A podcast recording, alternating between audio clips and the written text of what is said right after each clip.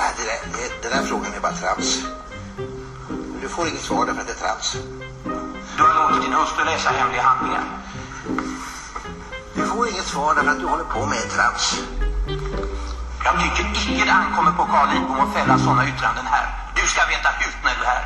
Punkt. Välkomna till den första T ett-podden för höstterminen tjugoarton. Idag så är det jag, Moa Kinström Dahlin, och som vanligt då Patrik Bremdahl är här. Och vi har dessutom en gäst, Sofia Näsström, som är docent på statsvetenskapliga institutionen här vid Uppsala universitet. Och vi kommer att prata med dig alldeles strax och ställa lite frågor till dig om demokrati och representation och så. Men först ska vi väl bara konstatera att vi tre som sitter här är väldigt trötta. Vi satt alla uppe sent och tittade på valvakan. Och vet ju ännu inte idag den tionde september riktigt vilka partier som kommer att bilda regering slutligt. Precis. Och det här, vad, förlåt? Nej, nej, jag bara höll med dig. Precis ja. Så. Och eh, det här med valet rent generellt väcker ju många rättsliga frågor. Eh, några är mer uppenbara än andra. Vill du ta några, Patrik? Ja, alltså många av dem togs ju upp för de som satt uppe i valvakan som ju blev längre. Resultatet kom senare och statsministern tog god tid på sig att komma fram. Eh, men regeringsbildningen är ju det som alla pratar om. Eh, och vem det är som ska hålla regeringsbildningen. Nu gav ju Staffan Löfven beskedet att han inte avgår, och då innebär det för regeringsbildningens del att det inte kommer vara talmannen som leder de samtalen, utan det blir då en förhandling som statsministern sköter fram till dess att vi har den obligatoriska statsministeromröstningen. Och där kommer det bli en omröstning, då ska det läggas fram, eller då kommer Löfven så att säga ställas till svars eller bli omröstad om. Är det det som är juridiken då, menar du? Omröstningen? Det, det kan man säga. Hur det, den formella gången är, det är den konstitutionella. Det reglerar precis vad som ska hända nu efter valet, och det finns datum för allting. Mm. Mötet ska öppna, riksmötet ska öppnas, alltså riksdagen samlas, vi ska välja en ny talman och sen ska vi hålla en statsministeromröstning. Och faller då sittande statsminister i den omröstningen, då måste då ta talmannen vid och ska köra den här svängen med att försöka skapa en regering. Det där var ju jättebra att du beskrev det. Men, men var, vad har du stöd för att det är på det här viset som vi brukar säga? Att det, det har jag i eh, regeringsformen. Eh, som reglerar det här i fjärde kapitel. Nu, nu sitter jag med regeringsformsboken här och bläddrar. Eh. Jag kan förklara då för Sofia också att, att huvud... Eh, Innehållet i vår undervisning är att vi ska tvinga studenterna att bläddra i lagboken och dubbelkolla mm. lagtexten. Så vi lär oss aldrig någonting utan till. Mm. Eh, och då statsministerns val är sjätte kapitlet, tredje paragrafen. Där står: nyvallistan ska senast två veckor efter att den samlats genom omröstning pröva frågan om statsministern har tillräckligt stöd i riksdagen. Om mer än hälften av riksdagens ledamöter röstar nej ska statsministern entledigas. Ja, men det är ju speciellt att mer än hälften ska rösta nej. Vad betyder det? Det innebär att det Det har att göra med vår typ av parlamentarism. Att vi har en negativ parlamentarism. Ja. Som innebär att regeringen ska tolereras. Det vill säga att den ska inte ha majoritet mot sig i riksdagen. Men den behöver inte ha majoritet med sig, som är den positiva parlamentarismen. Mm. Så det finns lite olika system här. Precis, och där går det ju att diskutera. Där finns det olika valsystem, och där går det att diskutera just det här som vi, prat, som, som vi skulle prata om, representativitet. Vilka det är som ingår i regeringen. Ska det vara en majoritet alltid? Vilka ska representeras på olika sätt? Mm. Då känns det ju rimligt att släppa in dig, mm. Sofia, tack. I det här. Ehm, hur... Sen något om valresultatet ja, kanske. Precis. Vad, vad säger du om den situation som, som är nu? Ja, vad ska jag säga mer än vad alla har sett? Det är en svår situation. Ehm, I Sverige har vi ett proportionellt valsystem, vilket gör att um, nu måste de ju börja förhandla. Och vi har ett läge med tre block. Och vi har ett stort nytt parti som har kommit in, nämligen Sverigedemokraterna, som kan få en vågmästarroll. Så att det här, ja, det, det är en, ett svårt parlamentariskt läge och ett eh, tillfälle för jurister att fundera. eh, och det finns ju de som argumenterar för ett annat valsätt, som, säger, som ser det här som ett skäl för att, eh, vi kan komma och prata mer om det, men att när vi har just ett proportionellt valsystem så ökar det representativiteten. Men just det här med vem ska egentligen styra? Då finns det någon som argumenterar för att man bör ha majoritetsvalsystem istället. Så att det här är ju en fråga för mm. jurister men också för statsvetare. Mm. Men kan du förklara den skillnaden? För det är inte säkert att alla ens vet skillnaden mellan de två eh, systemen. Ja, majoritetsvalsystem då kan man säga att då vinner, den som vinner så att säga valkretsen vinner. Alltså man får en tydlig majoritet. Mm. Om jag tänker U S A till exempel. Så mm. vet vi då, då vann republikanerna. Eh, proportionellt valsystem, då har vi ju flera olika partier. Och eh, vad det betyder det är att vi är fler röster så att säga får komma till tals. Flera olika ideologier. Vi har ju liberaler, socialister, gröna och så vidare. Eh, men när de sen ska sätta sig och förhandla. Eh, så det ökar representativiteten. Vi syns så att säga. Men det betyder också att ansvarsutkrävande som man brukar prata om kan minska. För sen måste de ju förhandla med varandra nu. Det är det mm. vi kommer se. Mm. Och då, det kan inte vi riktigt styra som, som medborgare. Mm. Men här får man väga olika principer och fördelar mot varandra. Alltså ansvarsutkrävande är en sak. Representativitet, det vill säga hur väl det återspeglar mm. de värderingar som finns i samhället, är en annan. Och det proportionella är bra på det senare. Och min spontana tanke är ju också att det är ganska oförutsägbart. Det är det du tänker med, att vi inte har någon ja. makt över deras förhandlingar. Ja. Och nu är det också så, nu, nu är det en, ännu svårare så att säga, just för att det är så, eh, de har så lika mandat. Och ja, det här kan andra satsningar bättre, men det är gott prestige i det här. Och hur ska man lösa den här situationen rent, rent legalt också, som du säger. Mm. Vilken skyldighet har då partierna och dess företrädare gentemot väljarna? Så det fanns ju den här valundersökningen som säger en massa saker om massa saker om vilka typ av regeringar väljarna ja. föredrar och så vidare. Ja. Hur, hur mycket så här, folkviljans genomslag, så att säga, mm. vad... Hur fungerar det politiska systemet där? Vad är det för krav på våra folkvalda? Hur mycket ska de följa det som folket vill? Ja, alltså... Eh, man, när man pratar om... Vi styr, representation betyder att vi styr indirekt.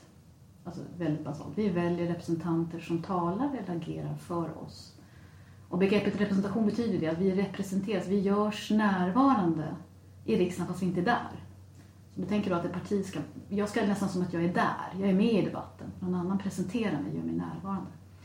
Eh, men frågan är, vad är det som ska representeras? Mm. Är det idéer? Ideologier? Eh, är det identiteter? Alltså helt enkelt att det ska representeras kvinnor eller grupper. Eller är det intressen? Eller, eh, och det här... Eh, det här aktualiseras också i det här läget. Alltså... Eh,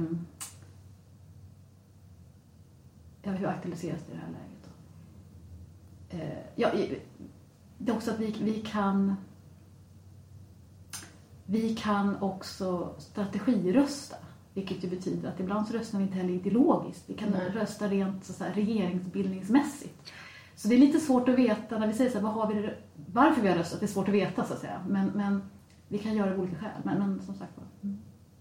Mm. Och det här då att vi har ett nytt, man säger, ett nytt block där ja. Sverigedemokraterna växer ja. och alla andra säger att de inte ska prata med dem. Ja. Och de är, mm. nu var det sjutton komma fem procent ungefär hamnar de. Det var det senaste resultatet ja. ungefär där. Det är en ganska stor del av Sveriges befolkning. Mm. Mm. Vad, vad finns det att säga? Finns det krav egentligen? Kan de andra partier bara ignorera dem? Eller har de någon skyldighet, en demokratisk skyldighet att inkludera även den delen i i de här samtalen? Det handlar ju om vad vi menar med representativitet. Om vi bara menar att, så att säga, så att vi, eh, demokrati betyder ju någonstans att minoriteten inte ska styra. Mm. Nu har ju folket sagt sitt. Och majoriteten, åttio procent, har inte röstat på, om vi tar Sverigedemokraterna. Mm. Och det vore ju konstigt om de skulle få mer inslag än så. Eh, så att det är inte konstigt. Det är lika som vi skulle säga att något annat parti. Sen har vi ett proportionellt valsystem. Och hur samarbetar man sen då? Vi har haft decemberöverenskommelser tidigare och så vidare. Det är ju nästa fråga. Och där, där ingår det proportionellt att de får ju hitta koalitioner nu. Så att jag, jag tycker att ignorera tjugo procent tycker jag är felaktigt. Vi har lyssnat nu då. Det är ett majoritetsvalsystem och de är tjugo procent. Sen är det så att man... Sen kan vi prata vidare om det. Hur, hur så att säga... Ja, det är kanske en annan fråga. Men, men det är inte konstigt. Allt. För det här har vi haft uppe på våra seminarier. Jag kanske kommer även den här terminen. Men decemberöverenskommelsen kanske inte alla har koll på. Vill du bara kort sammanfatta vad det gick ut på? Ja, det var ju efter förra valet tjugo fjorton där man egentligen hade samma situation. Mm. Med två jämnstora block, som in, ett på höger och ett på vänster, som inte hade egen majoritet, något av dem. Och Sverigedemokraterna som vågmästare, och inget av de andra partierna ville prata med, med Sverigedemokraterna. Och då kom man överens, alla partier utom Vänsterpartiet och eh, Sverigedemokraterna, att, att det största blocket utav de som var kvar skulle styra Sverige. Och då skulle de andra lägga ner rösterna i budgetomröstningen och i statsministeromröstningen. Sen fanns det lite andra delar om samarbeten över blockgränserna och sådär. Där. Men tanken var att skapa ett system där vi så till att Sverige alltid fick en regering som kunde styra landet. Och då, antingen då om det var vänstersidan som var störst eller alliansen som var störst, så skulle den sidan få eh, styra. Men den eh, sköts i sank ganska snabbt. Och den kom ju till kanske lite under former som gjorde att det var svårt eh, att internt motivera den. Eh, mm. Där det var hot om nyval som låg i I botten, nyval som ingen ville ha, eller en del kanske inte ens hade råd att ha. En valrörelse är ganska dyr. Men så såg man det här som en lösning då framtiden. Men den föll bort, så att den är de väldigt tydliga nu att den gäller ju inte. Nej, så den är ju inte reglerad. Det var ju ett litet jo. eget påhitt, kan det man var, säga. Man kan säga att det var ett avtal mellan politiska partier. En mm. politisk mm. överenskommelse. Mm. Men när det gäller nyval så är det ju ganska tydligt reglerat. Också i regeringsformen hur det går till. Så är det. Och det är statsministern eller regeringen då som har rätten att utlösa nyval. Mm. Mm. Eh, och det får man inte göra. Det måste gå en viss tid sedan valet innan man får göra det. Mm. Jag tror att det är tre månader. Mm. Det var därför som det blev med decemberöverenskommelsen, så var det ett slutdatum, det var tjugosjätte december eller vad det mm. var. När mm. först då man kunde utlysa nyval. Mm. Så en så att säga, deadline i förhandlingarna helt enkelt. Men vi kan väl säga till studenterna att de ska bläddra lite i regeringsformen och försöka hitta de där reglerna, eller hur? Tycker de kan göra. Det är kapitel som det bläddras alldeles för lite i, i mm. regeringsformen. Mm. Kring regeringsbildning och regeringen och, och mm. eh, valfrågorna. Men det är ju väldigt tydligt här hur mycket som juridiken och politiken, om vi får kalla ditt område för det, eh, som, som överlappar. Så mm. väldigt tydligt, och att man har valt att i konstitutionen slå fast vad som ska gälla. Mm. Trots att det är så enormt mycket mer komplext än så, mm. eller hur? Mm. Mm. Vi kan väl... Kan man säga också att, att eh, vi skulle också säga att Sverige är inte unikt. Det som händer, utan det här har hänt i många länder i Europa, samma situation för proportionella valsystem. Så att det är ju tecken på, det finns ju de som pratar om den representativa demokratins kris, alltså att någonting, så att säga, som man säger, it's rotten the state of Denmark, alltså någonting är liksom problematiskt med mm. den representativa demokratin. Det finns kritik och besvikelse, kan man säga, för bland många väljare, ja. hur det har utvecklats. Ja. Och där, där ser man olika trådar. Det finns liksom kritik som menar att ofta var man ju väldigt rädd för demokratin när den kom. Alltså, Aristoteles sa ju att demokrati är de fattiga styre. Och, hur menar de då? Ja, de menar att folket, de är inte monetärt överlägsna med pengar, men de är numerärt överlägsna. Det vill säga att de är flertalet. Mm. Och de har ofta inga pengar. Då var man väldigt rädd för demokratin i början. Man trodde att man skulle ta över äganderätten och, och sådana saker. Men om vi tittar på vad som har hänt i många representativa demokratier, så har ju det har ju inte utjämnats. Tvärtom har vi sett under de senare åren, Piketty analyserar hur ekonomiska ojämlikheter ökar inom representativa demokratier. Det här har skapat på ena kanten en enorm besvikelse. Hur kan ett demokratiskt system generera sådana ojämlikheter? Mm. Och där ligger liksom en kris i, men är det här... Alltså att den inte är tillräckligt demokratisk mm. i den meningen. Att hur kan det gå till att vi befinner oss där? Det finns annan kritik som gällande att, um, när vi, vi sa tidigare att man representerar, så gör man närvarande i politiken. Mm. Att det finns en kritik att den representativa demokratin är elitistisk. Mm. Att alla grupper i samhället hörs inte. De syns inte. De görs inte närvarande i politiken. Marginaliserade grupper, invandrargrupper. Det är ofta som man pratar, man pratar om Trump och så vidare. Alltså den, de väljargrupper som, så att säga, som inte har sett sig, känt sig och sett sig företrädda. Alltså mm. representativiteten mm. har inte varit så stor. Uh, och det är ju också en annan så där kritik av det här. Att det verkar ändå vara så att det reproducerar vissa även om vi kan välja vem vi vill så är det vissa familjer. Alltså det blir inte, det syn, hela samhället syns inte. Nej, men vad händer då då? Finns det några problem man kan se rent konkret som följer av den här kritiken? Eller ja, reaktioner? Alltså, ja, en del menar ju att populismen är en reaktion på det här. Svikes av. För det är också så att det representativa systemet alstrar också beslut som agerar i någons intresse och så vidare. Så att, det här är ju sådana frågor vi har haft i Sverige. Att förorten syns inte i olika sammanhang eller mm. att man inte känner sig företrädd och sedd. Eh, och det kan skapa... Så, att säga.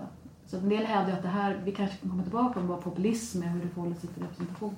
Men sen finns det ett problem till som jag tycker är ganska allvarligt. Det är det här, det jag pratar om att vi har ju sådana globala utmaningar idag. Migration, digitalisering, miljöproblem. Och de här problemen är ju globala. Och samtidigt när ni, vi valde i söndag så väljer vi på nationella representanter. Mm. Och här menar folk att vi har ett gap mellan, kan man säga, det ansvarsutkrävande som vi kräver av våra folkvalda och den makt de besitter. De har inte alltid makten att påverka de frågor vi vill mm. att de ska påverka. Och det här menar många kan föda politikerförakt. Alltså politikerförakt och i värsta fall också en kritik mot demokratin i sig. Mm. Det är så att demokratin kan inte fatta beslut kring mm. de frågor vi bryr oss om allra, allra mest. Mm. Och här ser vi hur det kommit så att säga, personer som pratar om miljödiktaturer. Alltså vi behöver liksom stark ledare och sådana saker. Mm. Så att det, finns, det finns flera... Så att säga, vad ska jag säga, flera linjer, kritik mot den representativa demokratin. Men Sofia, tror du att unga människor ändå är för demokrati? Eller finns det någonting som talar för att det inte skulle vara så?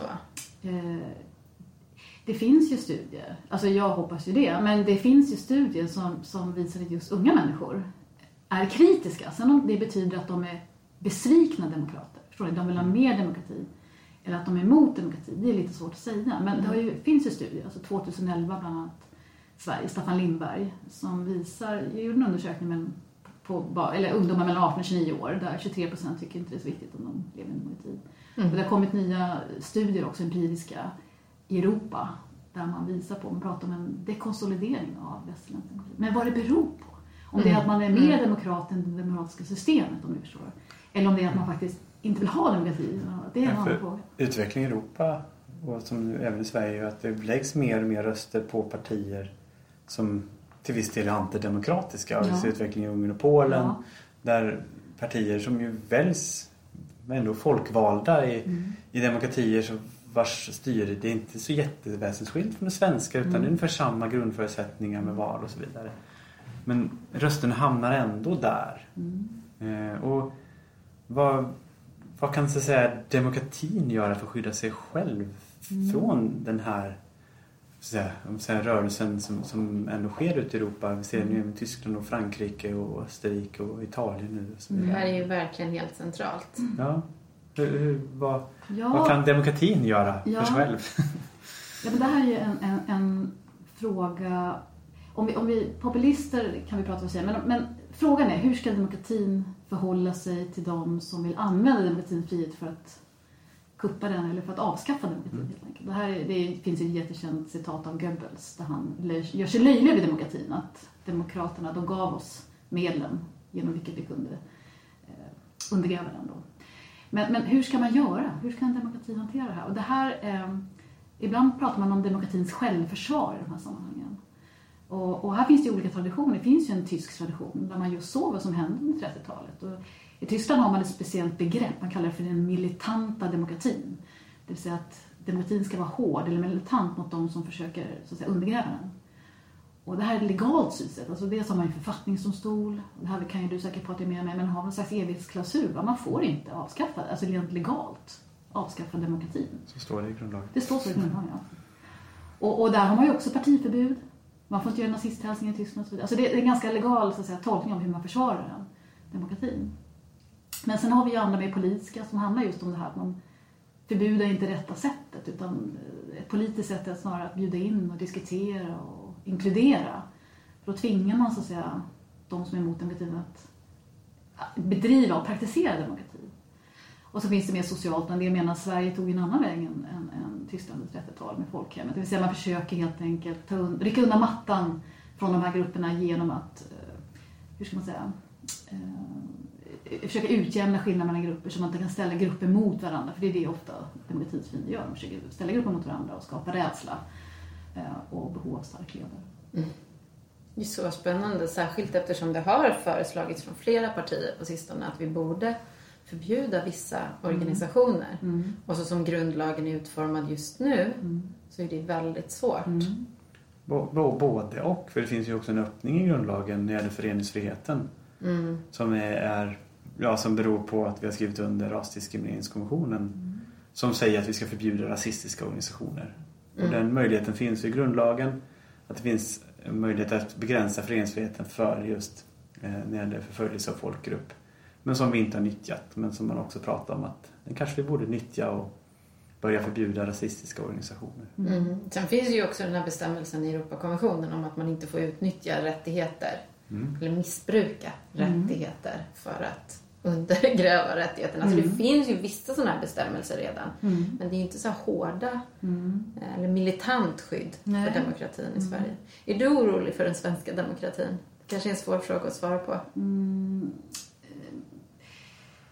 Jag tror att den svenska demokratin har inte haft det här, det kan ju bättre, vi har inte haft författningsdomstol, utan vi har vilat väldigt mycket på kompromisser. Alltså, vi har haft en annan anda, där vi har byggt mycket på samarbete och Saltsjöbadsandan, och vi har en helt annan tradition än den här eh, mer tyska eller där man pratar om. Men, eh, så en del är ju rädda för att det krävs ganska lite för att man ska kunna under, alltså så här helt enkelt undergräva konstitutionella rättigheter, till exempel minoritetsrättigheter. Det är två riksdags, likadana riksdagsbeslut med mellanliggande val, så att det kan, kan gå snabbt. Mm. De som är oroliga menar så.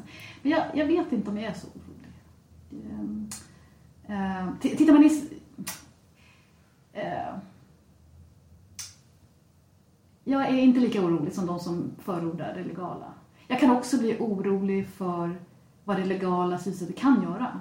Vad menar alltså, du med det legala synsättet? Ja, men, att förbjuda? Alltså att förbjuda. Mm. Om vi skulle börja förbjuda eh, så att säga, vissa partier och vissa yttrandefrihet, så är risken är att då börjar vi ju... Då, då är det svårare att skilja på vem som skyddar och vem som hotar demokratin. Mm. Och skulle då ett populistiskt, eller, eller inte populistiskt utan framförallt ett, ett antidemokratiskt parti får makten, så kan de ju använda det här för att just undergräva oppositionen. Mm. Så här, yttrandefriheten och så vidare. Då kan säga att det här är demokratiskt. Så att det, är ett, det här är komplicerat. Mm. Eh, väldigt komplicerat, det legala. Mm.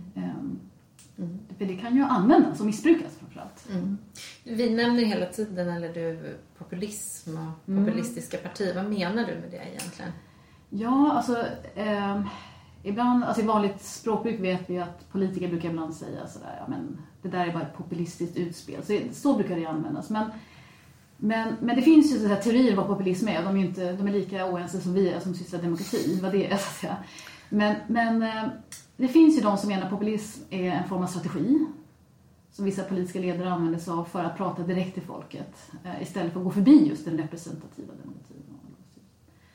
Det finns de som menar att populism är en ideologi. Alltså det, ofta menar man att partier, det vet, höger, vänster, det är olika skalor. Men här är det liksom en ny ideologi, säger man. En tunn ideologi. Och det kan man vara liberal eller socialist eller höger eller grön. Men vad man gör när man har den ideologin, det är att man ställer så att säga, folket som en helhet. Ungefär som att vi är helt överens mot den korrupta eliten. Eller etablissemanget, så att säga. Och folket har rätt och eliten är liksom korrumperad. Och eliten här, det är ju förstås alla som jobbar inom media, officiell media, det är akademiker, det är jurister, um, ekonomer. Eller alla de, det finns en, de är också gemensamma så att säga. Uh, det brukar man mena med populism. Men det finns också de som menar att populism är en stil. Det kan vem som helst annars av. Uh, och de som säger att populism är en stil, de säger så här att en populism frammanar ofta kris. Nu är det kris. Alltså man pratar väldigt mycket kristermer. Mm. För då hinner vi inte tänka, vi hinner inte fundera. Utan då ska vi fatta beslut här nu. Och man använder som en slags folklig stil. Om ni tänker Trump, han är väldigt liksom, det är bad manners. Mm. Mm. Eh, och, och att det är det man använder. Men det viktiga med populism är att man tänk, det är en kritik mot representation. Det är kritik mot alla medierande institutioner, även lagen. Man tänker sig att det finns en direkt eller oförmedlad relation mellan folket och ledaren. I någon mening. Och... och Trump kallar just liksom, representativiteten här eh, kongressen för pa- träsket. Liksom. Alltså det är det värsta. Eh, och de är, de är liksom ute efter att eh, de är emot er, folket. Så. Mm. Mm. Så det är, en, det är en kritik mot alla, det är det vi ser i Ungern och så här, mot så att säga, lagstiftande församlingar, representativitet, media och så att säga, professionell mm. media. Mm. Hur ska då demokratin få en... Demokratin bygger ju på att det är folket som ska ja, styra eller bestämma ja. på olika sätt. Då kan man ena sidan säga då att ja, men då ska man väl lyssna på folk. Vill folket någonting så, så ska väl politikerna göra så. Mm. Är du tillbaka på sjutton komma fem procent till S D? Eller? Nej, inte så mycket. Men just med populismen. Man säger, mm. men just nu... Det är något all, demokratiskt det, begrepp. Ja, folk... precis. Liksom. Mm. Eh, och, och andras menar att demokratin ska in... Alltså, det demokratiska systemet det, med vilje finns en tröghet inbyggt just för att inte de här plötsliga känsloyttringarna för folket ska vara mm. det som styr, utan ska mm. finnas någon form av rationalitet. Mm. Som då kan tolkas ifrån det här hållet att ja, men, det betyder att det är något annat sätt de vet bättre. Mm. För att vi fattar mm. inte riktigt utan de ska liksom lugna ner oss. Mm. Och så att det finns inbyggt i systemet något som skapar den här mm. konflikten också. Mm. Ja, precis. Så, så tittar vi på... Alltså vi, vi lever ju inte i... Om vi med populism menar... Ofta menar man då folksuveränitet och direkt majoritetsstyre, kanske via en ledare. Men vi lever ju i konstitutionella demokratier. Och vi, så att säga, vi vill skapa tröghet, som du säger. Vi vill så att säga tämja folkmakten på olika sätt. Men, en, men de som argumenterar för det säger att det, då blir det mer demokratiskt. Och man brukar ibland skilja mellan tre olika sätt. Man binder makten. Om du tänker att vi har en, en kung som styr över sitt folk, då kan vi skilja på. Här har vi den som styr och så de som blir styrda. Mm. Men när nu folket under amerikanska franska revolutionen tog makten, så kan ju folket inte både vara styrande och styrda. Så då måste vi hitta någon medierande funktion. Det är det vi gör. Vad menar du med medierande? Förlåt mig, det är en... Vi måste styra via media. Mm. Via lagen blir vi styrande och styrda. Så vi styr oss själva inte via diskreta beslut. Vi fattar inte beslut rakt ut, utan vi gör det via en lag som skapar den tröghet som, som Patrik. Så vi, vi skapar så här, förutsägbarhet och förändring ja, måste balanseras. Ja. Förutsägbarheten. Förutsägbarheten kontra förändringen. Mm. Så Jefferson som var på den radikala sidan menar liksom att ja, det får inte vara så stabilt och för, oförutsägbart, så förutsägbart att, att nya generationer, han pratar ju om den nya generationen, måste ju också kunna få komma in. Mm. Eh, och om den, en konstitution är helt låst, så, så är han ju emot det. Mm. Så att det är liksom både förutsägbarhet, stabilitet, men också ska kunna förändras. Så mm. svenska, våran, det är ju just det här, vi skapar tröghet. För att det är svårt att ändra. Det är svårt att ändra, det ska vara mm. svårt, vi ska mm. ha tid, men vi ska kunna. För annars så låter vi ju en generation bestämma en annan. Mm. Mm. Och det är den här balansen som vi ser olika i olika länder. Hur, hur, man, hur svårt ska det vara? Ska det vara supermajoritet eller supermajoritet? Mm. Alltså allt det här som... Mm. Är du nöjd med det svenska systemet? Uh, du kanske inte gillar att utvärdera uh, juridiken på det sättet. Nej, jag, jag, jag, här är vi olika liksom. Men, men, men jag tror att jag tycker om representativiteten i att vi har uh, uh, vad säger man, proportionellt valsystem och så. Jag tror att det är viktigt, apropå det här att olika röster ska röster hörda då. Uh, mm. Men jag tror att det finns skäl, som det finns alltid att göra, fundera återigen på. Eh, vi har så många utmaningar, migration till exempel. Alltså, alltså vi har så mycket utmaningar eh, där vi bör förändra, där vi behöver tänka på. Mm. Vi måste, liksom, partierna behöver tid, apropå det här. Att, att fundera på, ta hjälp av er jurister, och säga till studenterna och andra, att fundera på hur måste man konstituera eller formulera lagen på ett sådant sätt. För det är nya utmaningar. Titta på digitaliseringen och så vidare. Så det här är något som måste förändras. Det är ett enormt viktigt arbete för mm. jurister. Mm. Jag tror ibland pratar man att åttio-nittiotalet var det en massa ekonomer ute i media. Sen ett tag var det statsvetare. Jag tror att nästa generation, det kommer juristerna.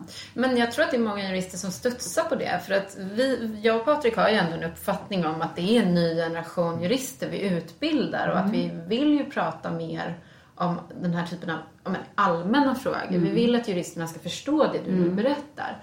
Men vad är det du menar att juristerna ska göra? Kan du säga det en gång till? De ska samarbeta över blockgränsen, tänkte jag säga. De ska samarbeta. De ska samarbeta. De ska titta. Det kommer ju komma nya utmaningar. Digitalisering var ju en sån sak till exempel. Ja, men vad ska juristerna göra åt det? De ska fundera på principerna. Mm. För det är ju så här att när en, en grundlag är inte annat än så att säga, frusna principer i någon mening, eller hur? Det är det som styr och reglerar mm. hur vi hanterar. Och de här principerna bör, bör tittas på under nya förutsättningar, förutsättningar mm. empiriska förutsättningar. Mm. Och det tror jag att, att det arbetet tillsammans med andra, om det är så att det behöver, där behöver man man ska inte bara ta lagen och tolka den, man måste också fundera på. Ja, det är det är ju många också att jurister har blivit också konstituerande makt i någon mening att man skapar mm. men, men Men här finns det tror jag ett arbete. Mm, och det här, ja, förlåt. Jag tänkte säga att just den svenska grundlagen är utformad slutet av sextiotalet. Ja. Där det var en helt annat politisk klimat. Det var konsensus, det var färre partier. Och den utvecklingen har varit nu med fler partier. Och med det här egentligen mer tydliga, låsta blockpolitiken som har blivit. Där man liksom gräver ner sig i skyttegraven på något sätt. Mm. Det är inte det som vårt system är byggt för. Och där blir just tröghet i systemet. Mm. Att det väldigt fort har förändrats hur det politiska landskapet ser ut. Mm. Men vår system är inte byggt för den situation vi har nu. Mm. Och hur löser man upp de knutarna? Mm. Mm. Jag är bara fast i den här tanken om juristens roll. Liksom. Jag tror många, många tänker sig att vi bara ska tillämpa lagen mm. som du nämnde. Och att det som du vill att juristerna ska göra är bara politik inom citat. O, att det är någonting o, nej, annat. Utan man kan ju få ett uppdrag av för så här, folket eller som vi kan tänka att, att fundera på om, om så att säga, lagstiftaren här sammanhanget skulle besluta om någonting kring mm. om det, och det kan hända någonting efter det här valet till exempel kring. Då ligger det väl i experternas roll, vi säger här, juristernas roll att fundera på hur man bäst kan, att ge alternativ. Mm. Till lagstiftaren också. Att fundera på hur ska vi tänka kring det här. Här har vi tre olika alternativ. Hur vi kan tänka. Så att det här är en viktig roll. Det betyder inte att man tar makten. Nej. Eller att man är politisk. Man visar på alternativ. Så du menar att juristerna behöver kunna tänka absolut. Själva? Absolut. Oerhört viktigt. Och, och tittar man på de här stora, när det varit sådana stora förändringar. Konstitutionella förändringar. Så har ju de som har varit tänkare som jag läser mm. i politisk teori. De har ju varit konstitutionella tänkare. Mm. Mm. Det var något jag tänkte flika in där. Ja, men just det, vilket ansvar alltså, juristerna, de ska ta på det, men vilket ansvar har jurister då att gå ut om man ska jämföra med politiker som ju representerar folket, gör inte juristerna på samma sätt. Vilket ansvar har juristerna att kliva fram och säga, men hallå, stopp, nu är vår demokrati hotad här, det här går inte, ni, ni gör fel. Du menar att ta initiativet? Ja, precis. Utan att liksom, uppdraget när, när, när är det. Har jurister sånt ansvar? För det pratas ju ofta om just med, med Tysk, Tyskland. Mm. Hur domstolarna bara, bara tillämpade lagen. Mm. De, utan att ta in värderingarna i vad det var för lagar som kom till mm. dem. Och riskerat var de då medskyldiga till det som hände eller inte. Vilket ansvar har man då som jurist att sätta stopp? Vad, när ska, ja, när träder det in? Det tror jag är en fråga som... Det är en större fråga som inte bara jurister, statsvetare, många som alltså den här, vi, och så att säga, vår vetenskapliga neutralitet kontra det politiska läget. Alltså, mm. vad har vi för roll här? Mm. Men vi har väl en roll att, att visa på alternativ, eh, att förklara principerna bakom de här lagarna. Det är väl också så att när man tillämpar lag så har, bygger det på vissa principer och, och så. Och att föreslå. Eh, eh, men det är en svår fråga.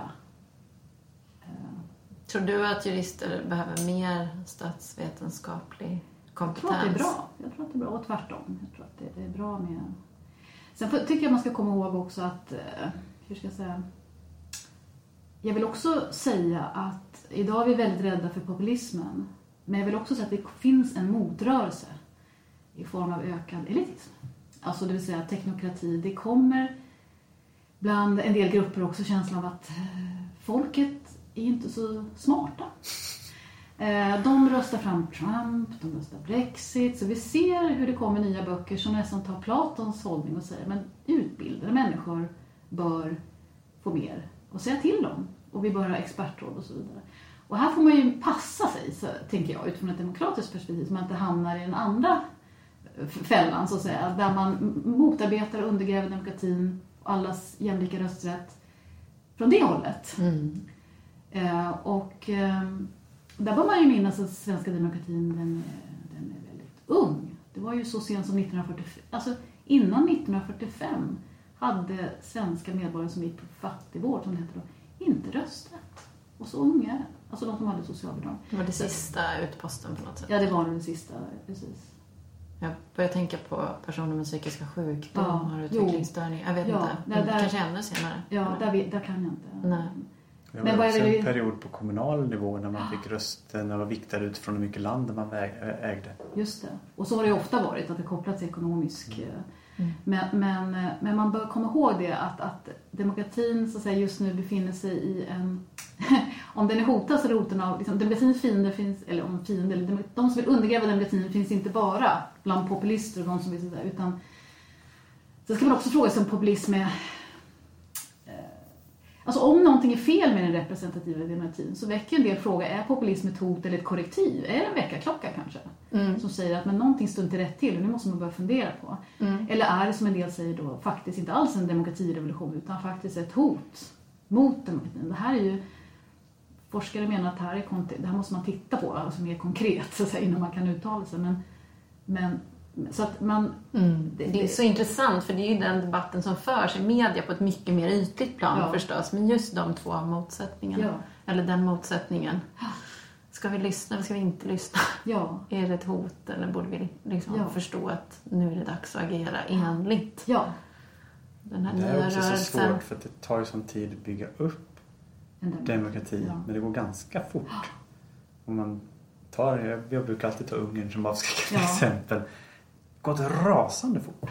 Men du att införa tar, uh, mm. begränsningar i yttrandefrihet, begränsningar i föreningsfrihet, i religionsfrihet, hur man behandlar folk som kommer dit och, och utländska intressen och hur man har uh, majoritetspartiet har kompispartier, de så kallar dem som går runt på gatan i uniformsliknande. Mm. Uh, det har gått så otroligt fort från en parti och en partiledare som ändå såg som väldigt liberal när han kom fram och var liksom en ljuspunkt i europeisk och valdemokratisk. Ja, eller? Ja visst. Och så bara rött, mm. jättefort och ingen såg vad som hände. Men finns det inte möjlighet eller, att rösta bort den här personen då? Varför är så många brydda över situationen i Ungern? Ja, det vet jag inte om du vet bättre.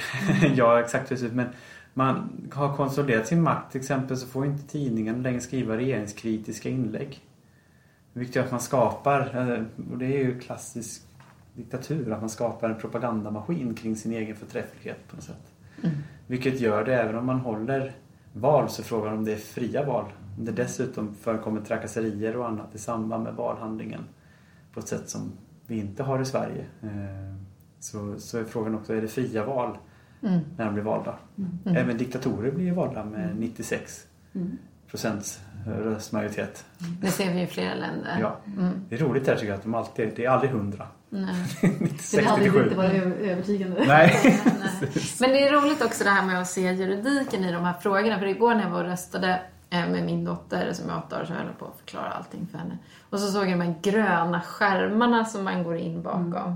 Och jag liksom läser regeringsformen i mitt huvud just där att det är hemliga val. Mm. Att den juridiska frågan liksom förkroppsligas i det här gröna tyget där man kliver in bakom. Och där har man ju förtydligat det i år genom att göra det, alltså att man har ju skärpt till så att det ska inte gå för fram för många samtidigt till mm. valsedlarna.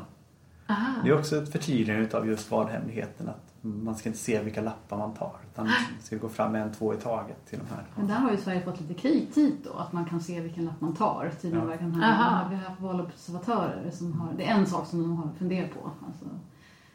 Men mm. jag tror det, jag tänker också det här med att, att valet är hemligt. Mm. Varför är det så? Mm. Jag tänker att det är oerhört, jag tänkte på det att mina föräldrar talar aldrig om för mig vad de röstar på.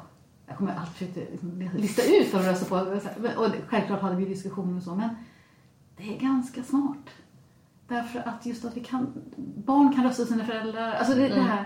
Och att det är något fint i det också. Sen kan man mm. prata politik och så. Men jag tror att det är ändå något...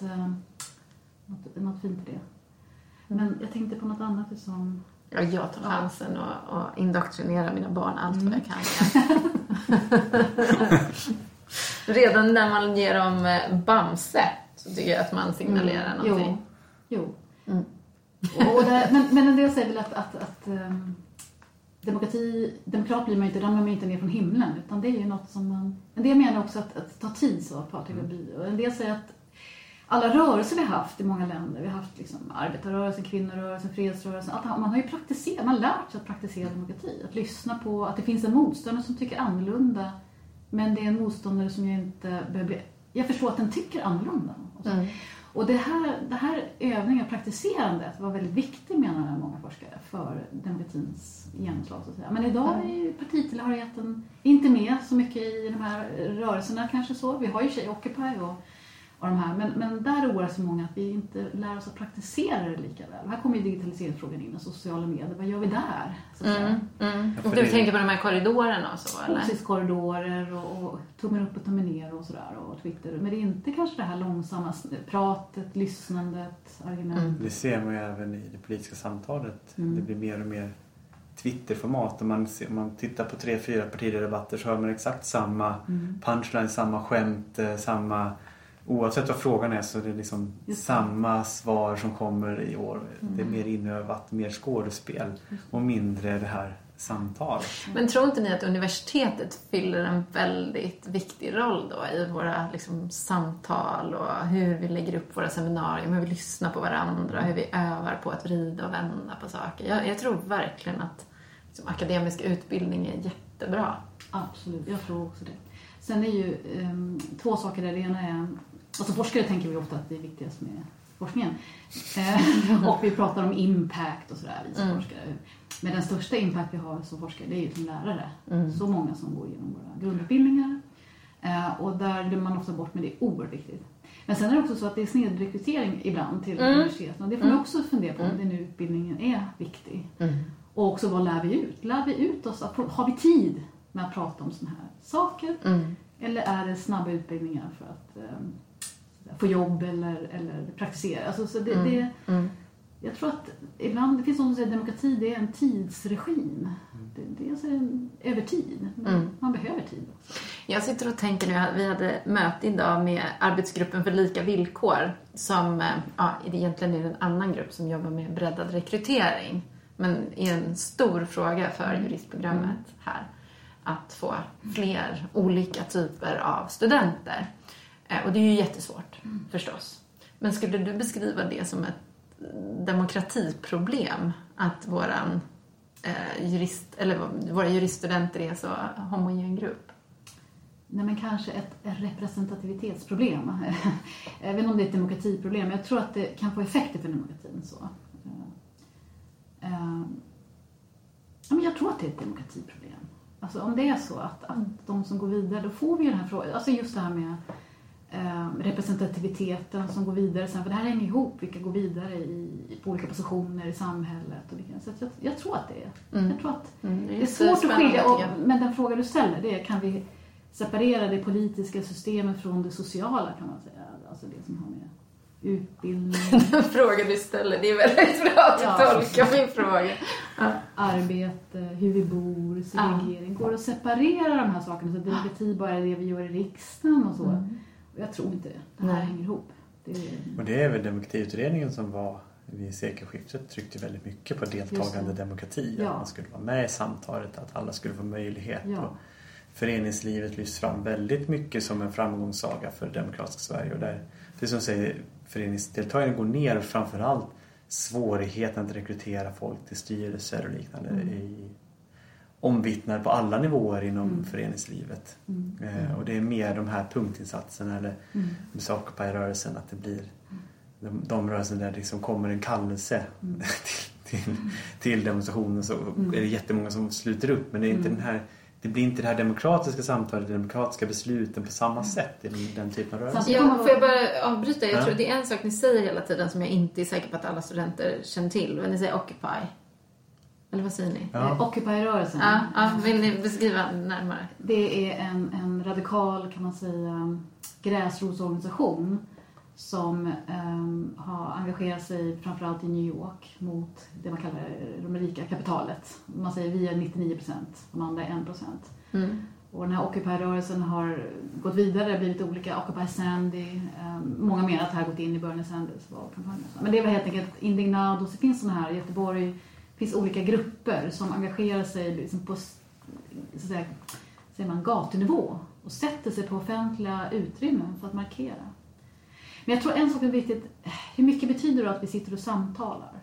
Här har vi en annan, det finns olika sätt att definiera demokrati på. Dels är att demokrati det är liksom ett egenvärde. Om vi bara får sitta här och prata och vi lär oss så är det bra. Men det finns också någon som säger att demokrati ska också lösa problem. Och då säger man att det är liksom, om, om demokratin inte klarar av då att lösa miljöproblem, digitalisering och allt detta, vad ska vi ha demokrati till då? Här har vi ju en jättedebatt inom demokratiteori. Alltså hur rättfärdig är demokrati? Är det för att det har goda resultat? Då blir det en empirisk fråga, då får vi börja mäta. Blir det fred? Mm. Blir, tar man bort populister? Blir det ekonomisk jämlikhet? Eller är det ett egenvärde? Mm. Och det här, det här är en jättekonflikt som jag pratar med mina studenter om. Och det är ju så här att om vi då har en person som säger men demokratin idag, politikerförakter ökar för de löser inte problemen som vi vill att de ska lösa. Då blir det bara för show. Då kan vi sitta och snacka här men det är egentligen bara en kuliss. Mm. Problemet är, om, ja, men om vi då säger men miljö är det viktigaste, vi behöver miljödetat och vi går... Men det finns ju andra som säger att miljö är inte det viktiga. Fattigdomsbekämpning är viktigare, som Hans Rosling skulle säga. Hur väger vi dem då? Mm. Då är vi tillbaka sig en del till det här med proceduren igen då. Och nu, proceduren är det ni sysslar med väldigt mycket mm. i lagen och så. Så att, i, många säger att demokrati betyder att vi har målkonflikter. Då behöver vi procedurer för att reglera det. Och det är det konstitutioner är. Mm. Nästan, det förutsätter att vi inte är överens. Det är inte så att vi är överens, tvärtom. Vi behöver reglera på ett... så ett fredligt sätt, våra oenigheter om vad målet med samhället är. Mm. Och där tycker jag att det är intressant där med människovärdesprincipen som finns nedskriven på flera olika ställen i konstitutionen. Och alltså relationen mellan folkstyre och mänskliga rättigheter. Mm. För det har vi inte varit inne på, men mm. det är ju en väldigt stor fråga mm. på hela den här terminen. Mm. Hur man balanserar det. Att riksdagen stiftar mm. lagar och när får man begränsa rättigheter mm. apropå att begränsa organisationsfriheten. Mm. Um, hur ser du på det? Behöver vi ha rättigheter för att kunna tala om demokrati? Mm.